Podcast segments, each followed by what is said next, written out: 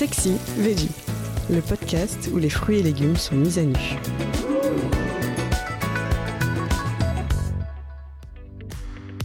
La courgette, plus c'est gros, plus c'est bon? Bah non, pas cette fois. Devant l'étal du maraîcher, votre instinct vous attire peut-être vers les plus gros spécimens. Et pourtant, la courgette va vous ramener à une toute autre réalité.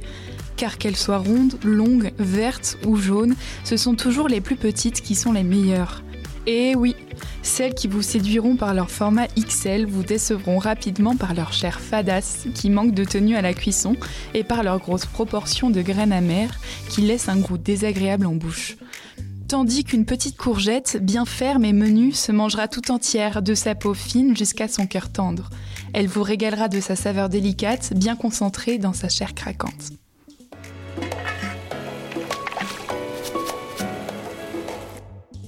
Le saviez-vous? La courgette vient de loin. Elle a été rapportée du Nouveau Monde dans les cales des navires des conquistadors. Elle est originaire du Mexique. On la cuisinait comme une simple courge, on la consommait bouillie une fois devenue mature, donc très grosse. Elle peut atteindre une taille colossale lorsqu'elle est bien arrosée et exposée au soleil. Sa success story commence au XVIIe siècle, alors que les Italiens lancent une nouvelle tendance, manger la courgette avant sa complète maturité. D'ailleurs, le mot zucchini a été importé tel quel dans de nombreux pays, comme au Royaume-Uni, au Japon ou encore en Allemagne. C'est la fin de cet épisode. Si vous l'avez aimé, n'hésitez pas à commenter, à liker et à vous abonner.